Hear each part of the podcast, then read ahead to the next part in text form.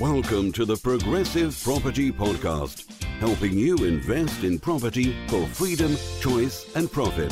You'll learn new, innovative, and multiple streams of property income, whether you want to start, scale, or systemize, and even if you don't have deposits.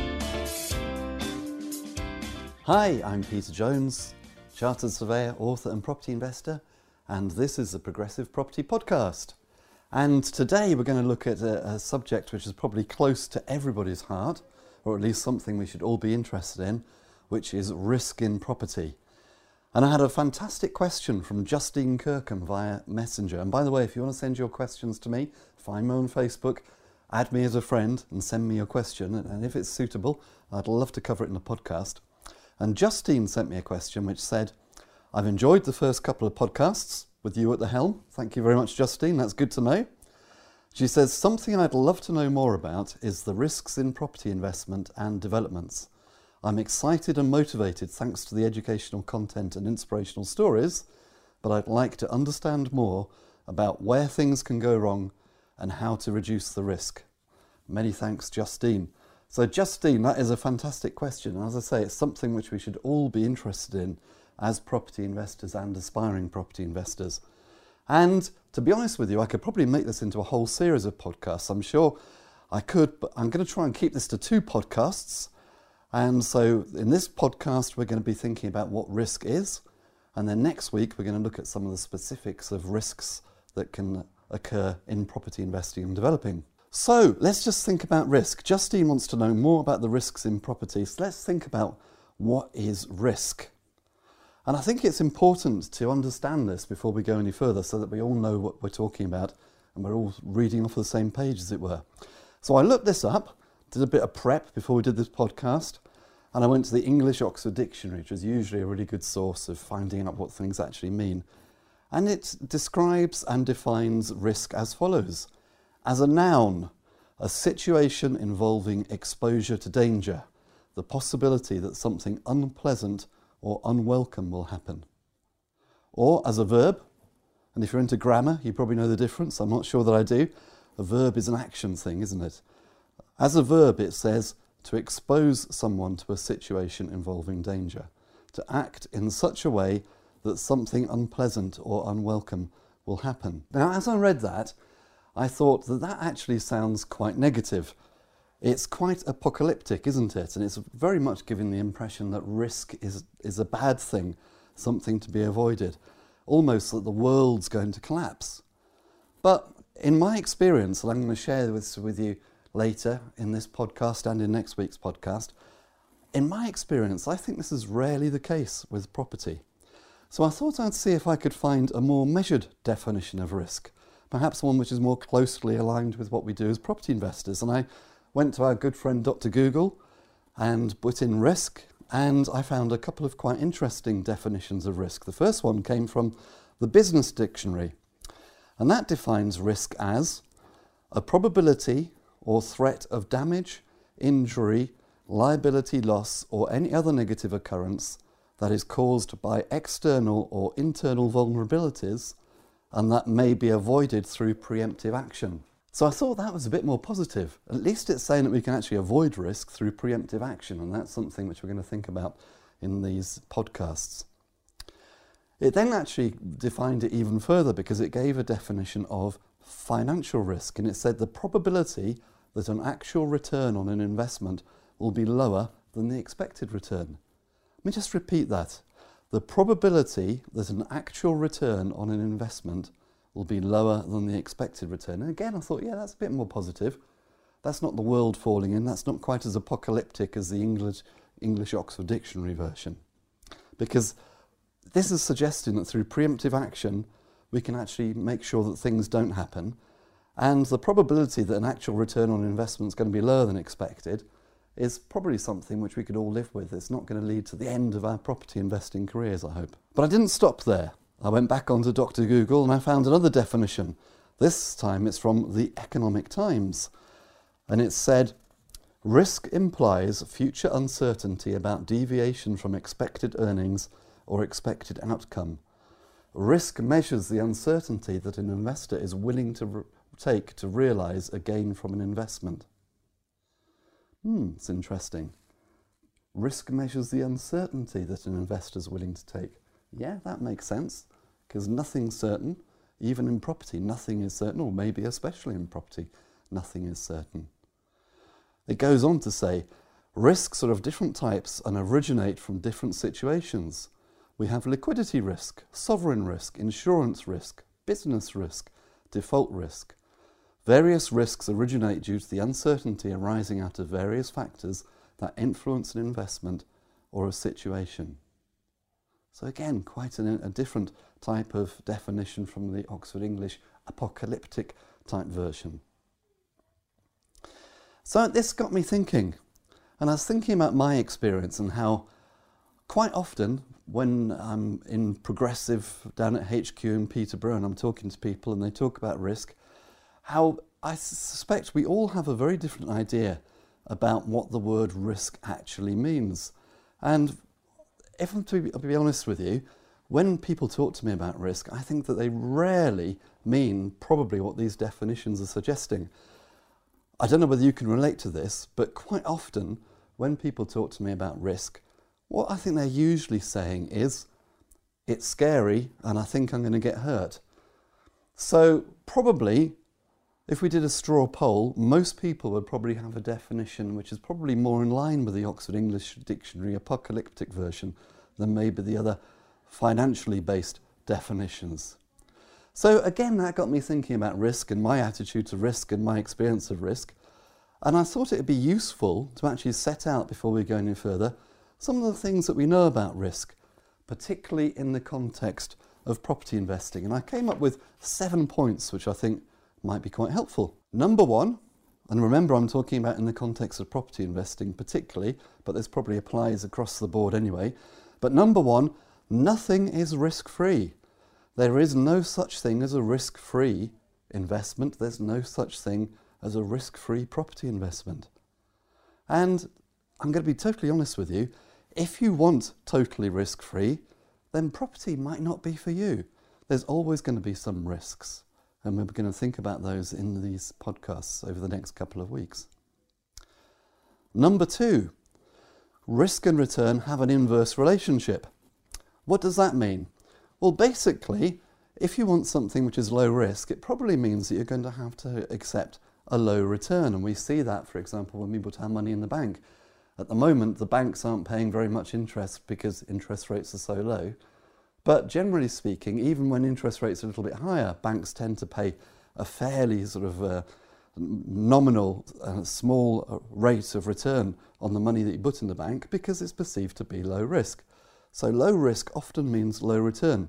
And the converse is, of course, that high risk usually means a high return. If you want a high return on your money, that's fine. There's investments which can give you a high return, but they're usually going to come with more risk attached. So there's an inverse relationship between risk and return.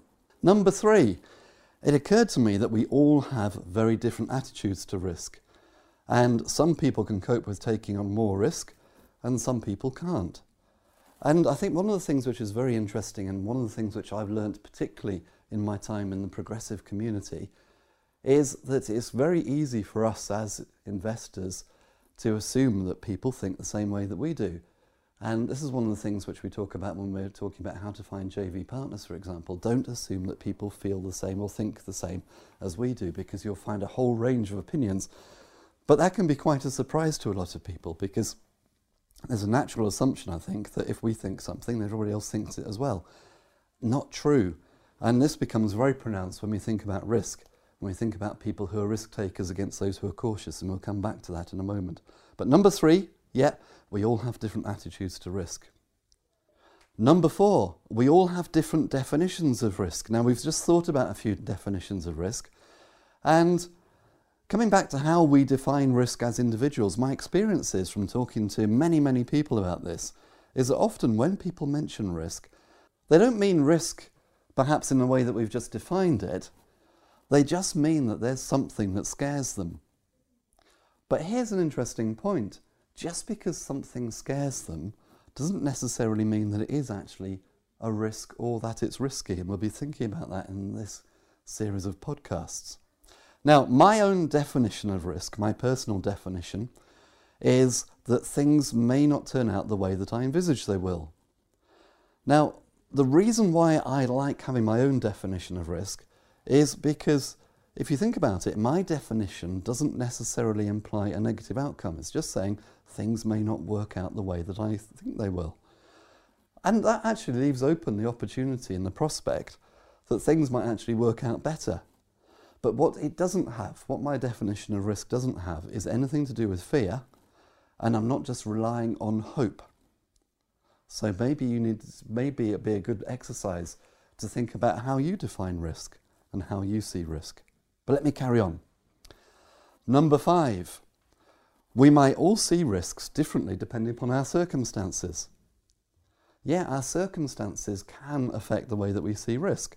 So, for example, if you had a million pounds in the bank and I had nothing in the bank, you might see losing a thousand pounds as not very risky. But if I've got nothing in the bank, I might see that as being very risky.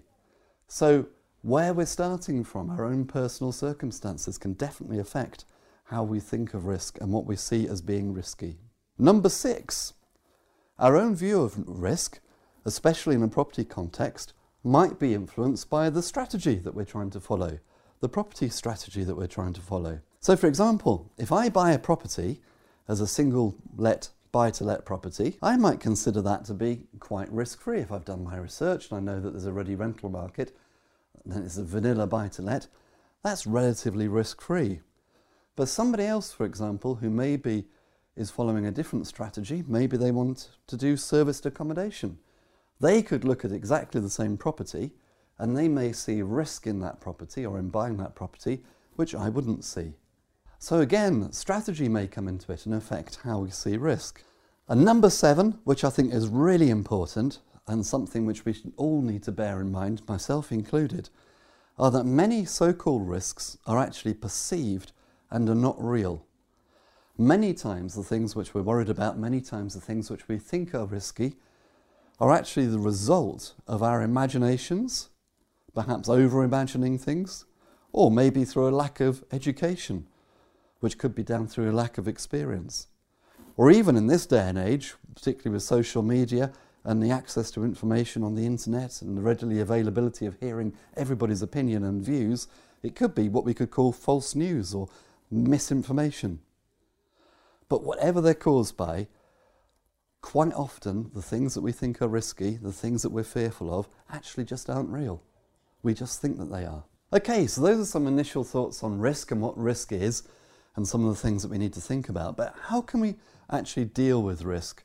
And our attitude to risk, particularly in a property context. Well, as I say, in the next podcast, we're going to think about some of the specific risks that we may come across in property. But let's just have a think now about how we can actually deal with risk and our attitudes to risk. And the starting point, I think, is probably to acknowledge that to some extent, all of us as individuals are on a scale, and we're probably on a different point on that scale when it comes to risk. So, at one extreme, are those who are perhaps cautious. We'll call them cautious. They don't like risk at all, or however they define risk.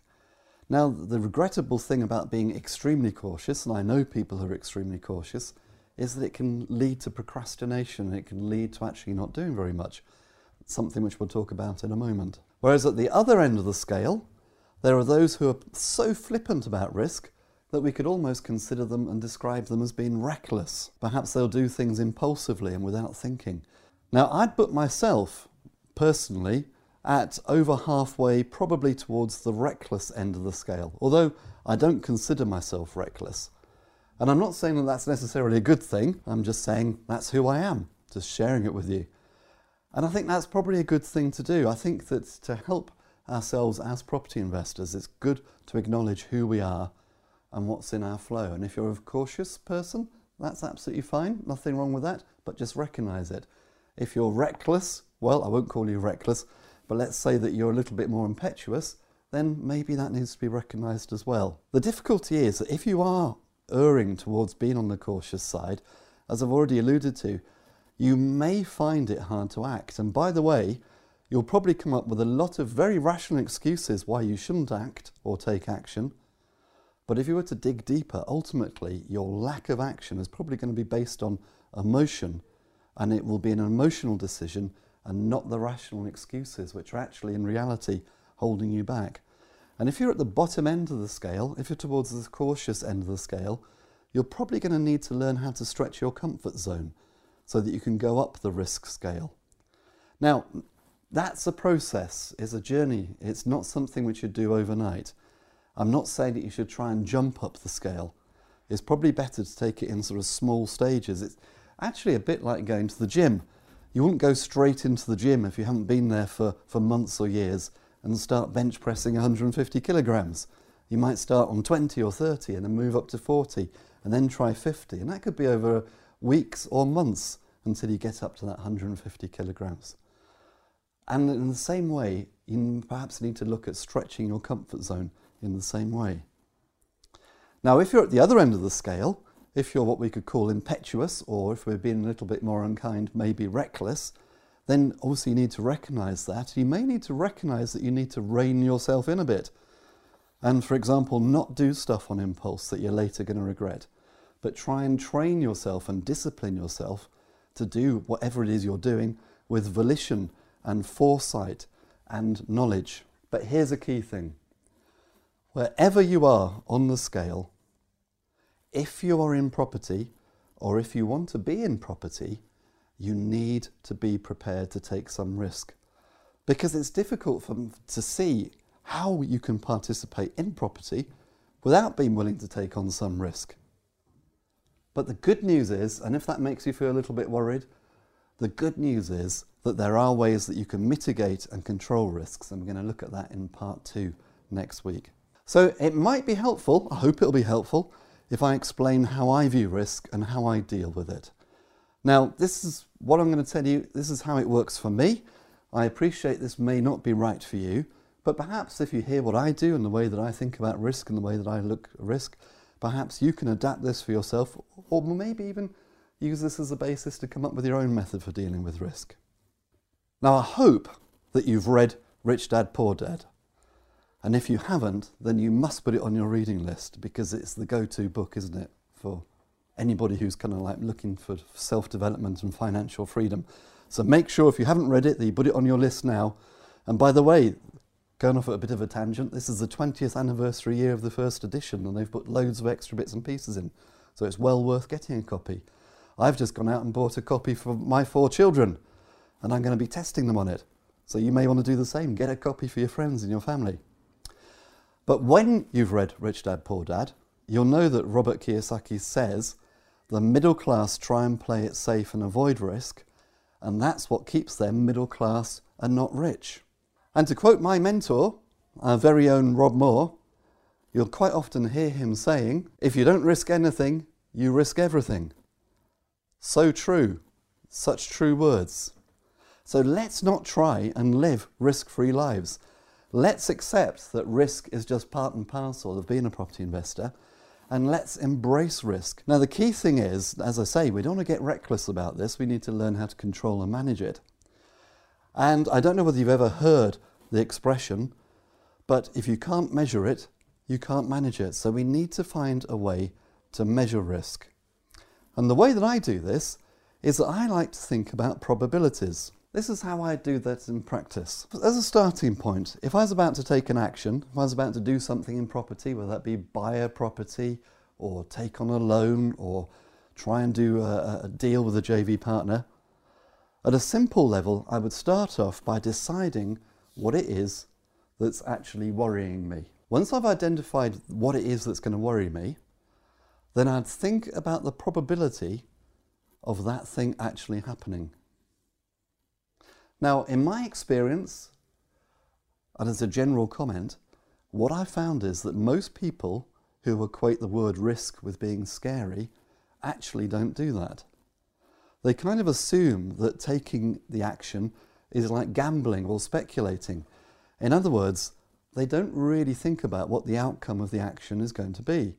All they know is that they just have a feeling there could be a bad outcome, and so they'd better not do anything. Now, I don't want to do that. I think a better way is to try and think about what the outcome will be of a particular action and then think about the probability of that actually being the outcome. Now, I hope that makes sense. If you're not sure what I'm saying, I'm going to give you an example in a moment which will hopefully make it a little bit clearer. So think about what the outcome is and then think about what the probability of that outcome actually happening is going to be. When I've done that, I can then compare and contrast, very important, com- compare and contrast that outcome with a range of other possible outcomes, including uh, what is the worst that can happen outcome. Then I can look at all the different outcomes that are possible, decide what the probability of each one is going to be, and then I can make a decision as to whether I want to take the action. So that's a very, very simple technique which hopefully will help you. If you find that you procrastinate, if you can't make decisions, then just try doing this. Just think about an action you'd like to take. Think about something perhaps which at the moment you think might be a risky action to take. Then grab a piece of paper or get your laptop out or your tablet and make a list of the possible outcomes of taking that action. Then look at the list and decide how probable each of those outcomes actually is.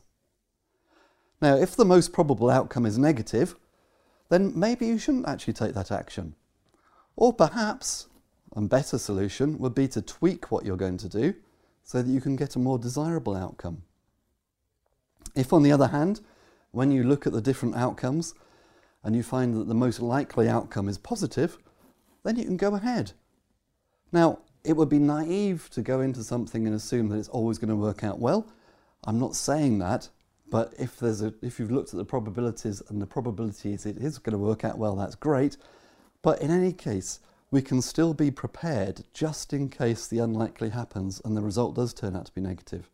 So that's why it's important to actually look at all the possible outcomes. Look at the very worst outcome and think to yourself, can you live with that?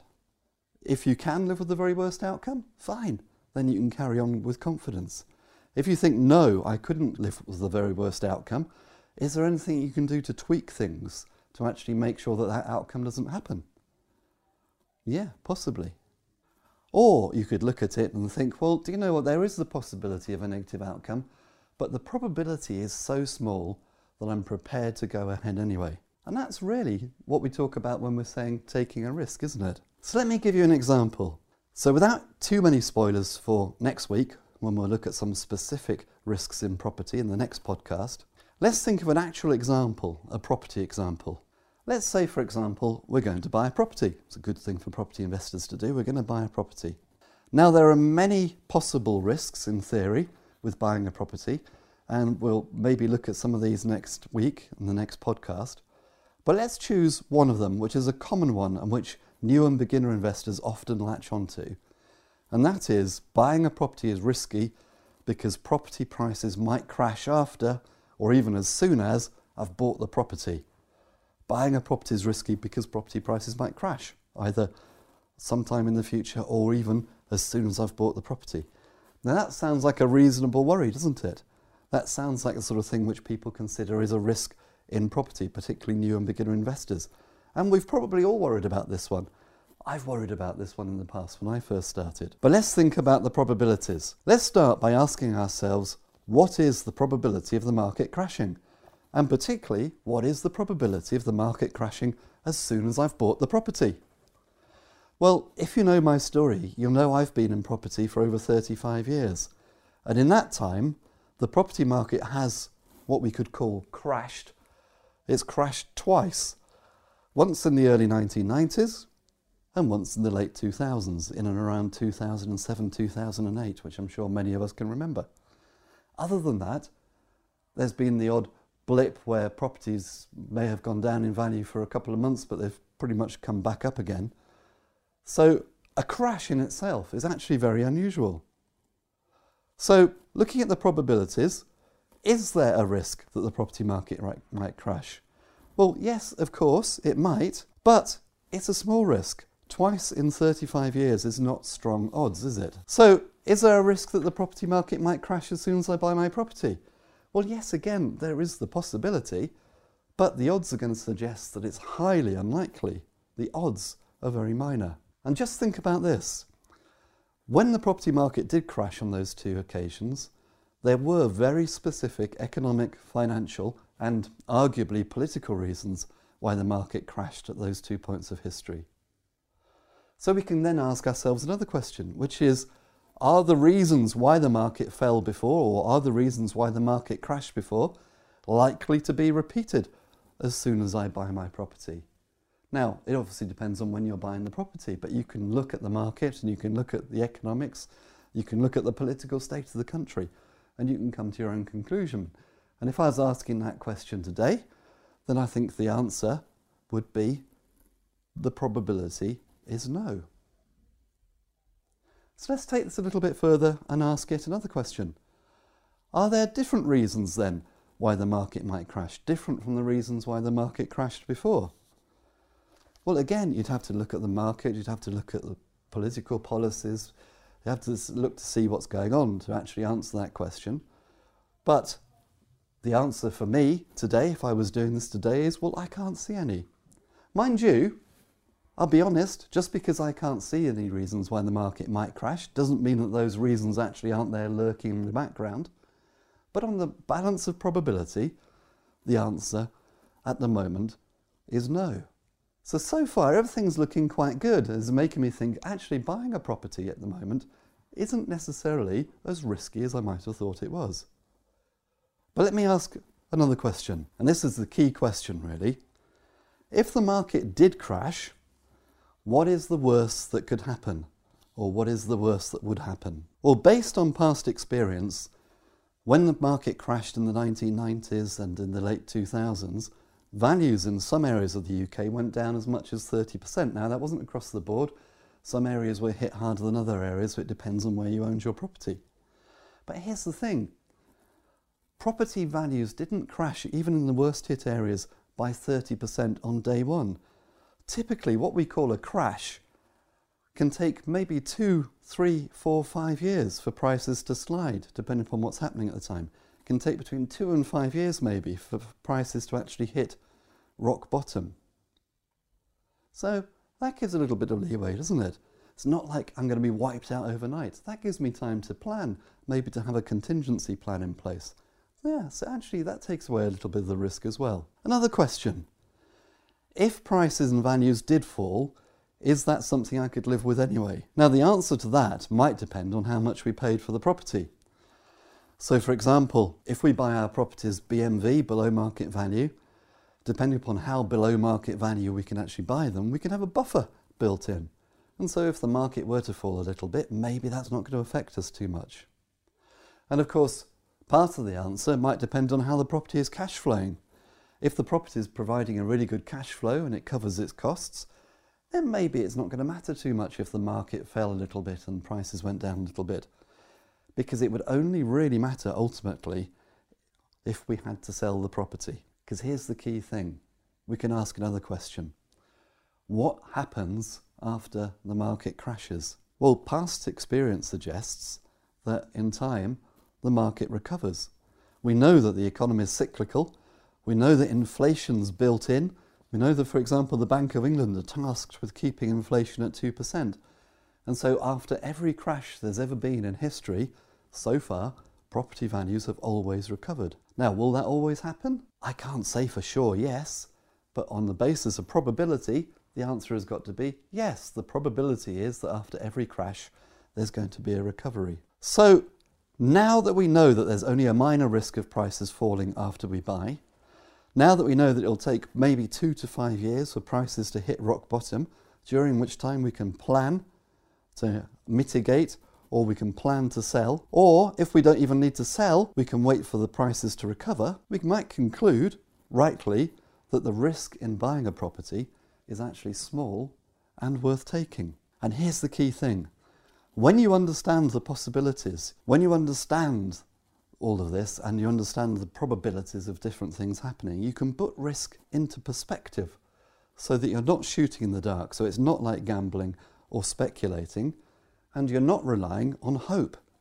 You actually thought through what the different outcomes are likely to be and what the probability of those different outcomes are going to be. And when you look at risk this way, you, when you particularly think, what is the worst that can happen?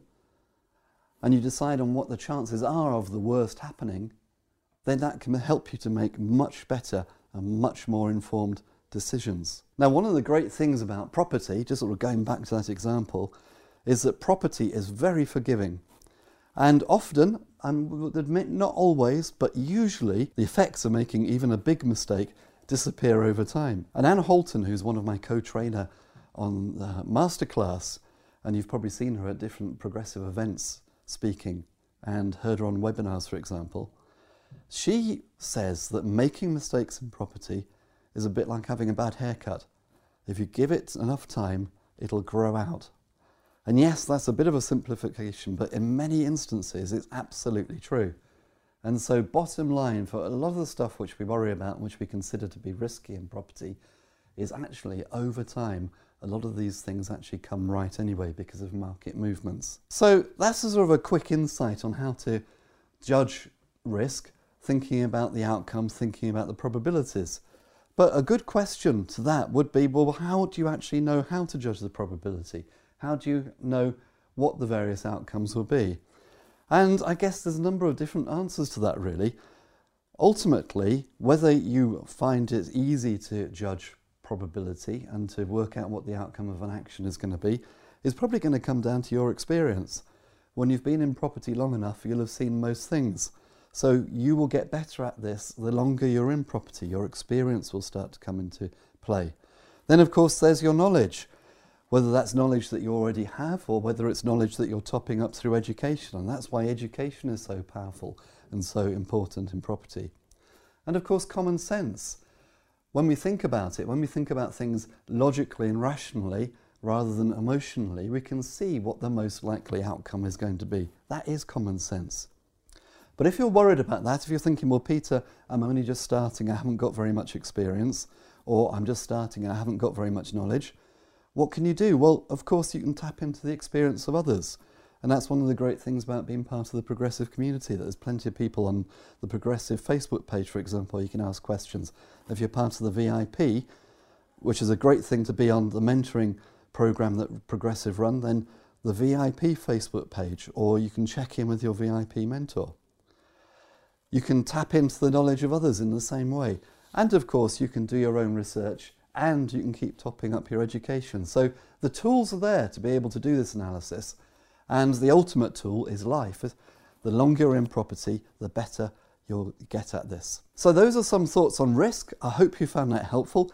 Justine, in the next podcast, we'll be thinking about some specific risks in property, but thanks for asking the question. In this podcast, I've given you uh, my opinion that we're all on a scale where at one end are those who are very cautious and who do nothing, whilst at the other end are those who are reckless.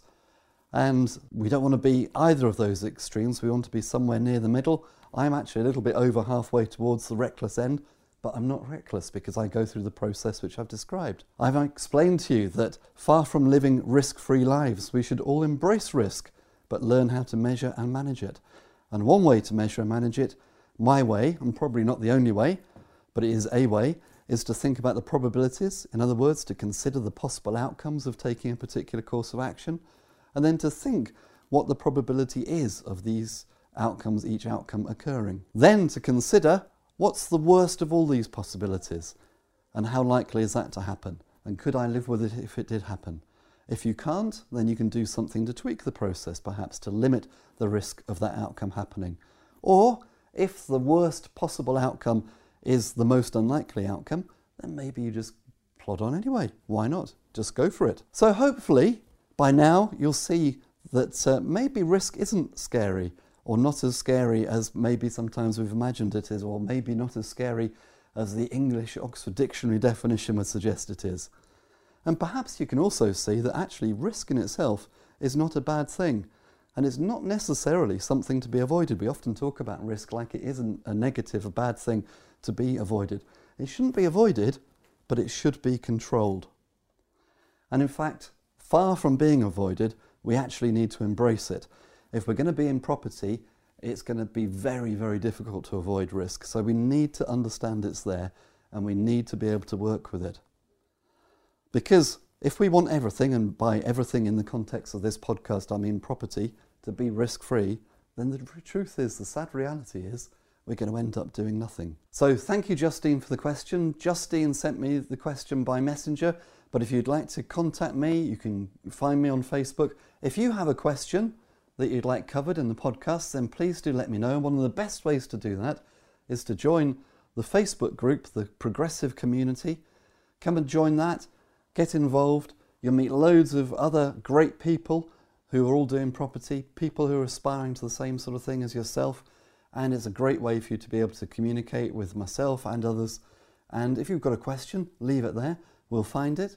And if it's suitable for the podcast, we'll cover it. So I've been Peter Jones. This has been the Progressive Property Podcast. We've been talking about risk. Next week, we're going to be looking at some specific risks in property. So until next week, here's to successful property investing.